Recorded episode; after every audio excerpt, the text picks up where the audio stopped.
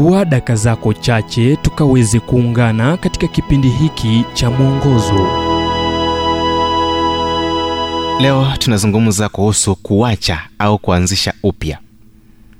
Katika kitabu cha hesabu mlango wa 26 mstari wa 1 ni kuwa nchi ikafunua kinywa chake na kuwameza pamoja na kora. Mkutano huo ulipokufa wakati moto ulipowateketeza watu mia mbili na hamsini nao wakawa ishara daima ni mapema sana kuacha alisema george switing katika miaka yake kama rais katika taasisi ya kibiblia ya mudi bewa lililozinduliwa na dwight l. Mudi zaidi ya karne moja iliyopita. Aliwaona mamia ya wanafunzi ambao walikuwa na juhudi sana ila waliogubikwa na utovu wa ufanisi wakiamua kukata tamaa na kujaribu kitu kingine rahisi. Ukweli ni kuwa hamna mtu anayefaulu bila pingamizi bila kuanguka bila kushushwa moyo.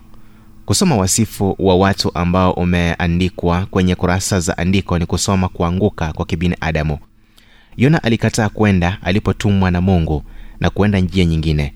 Ila baada ya kumezwa na samaki alitubu kwa kutenda maovu na kuelekea ninawi alikotakiwa kwenda awali. John mark akisafiri na paulo na barnabas katika safari yake ya kwanza ya kimishonari alishikwa na hamu ya kurudi nyumbani na kisha kuachana na safari hiyo na kurejea. Ila alipowazia maswala ya kiroho zaidi kurejea kwake hakukumdhuru. Alishinda na kuandika injili ya pili ambayo ina jina lake. Sasa je nini chanzo cha haya yote? Mungu ni mungu wa nafasi ya pili mmoja ambaye anasamehe mungu ambaye anajua kuwa sisi ni mavumbi inavyowekwa na mtunzi wa zaburi hivyo umejikua kidole chako cha mguu na kuanguka. Simama mwombe mungu msamaha na umtambue kuwa mungu wa nafasi ya pili na ya tatu na nyingine atakupa nguvu na msaada. Kuanguka hakufai kuwa mwisho wako. Wazo la mwisho kabisa kuna kushindwa kwingine ambako kunaweza kufanya uondokee shindano. Iwapo umeshushwa moyo na kushindwa kwako haujaondokea shindano kabisa.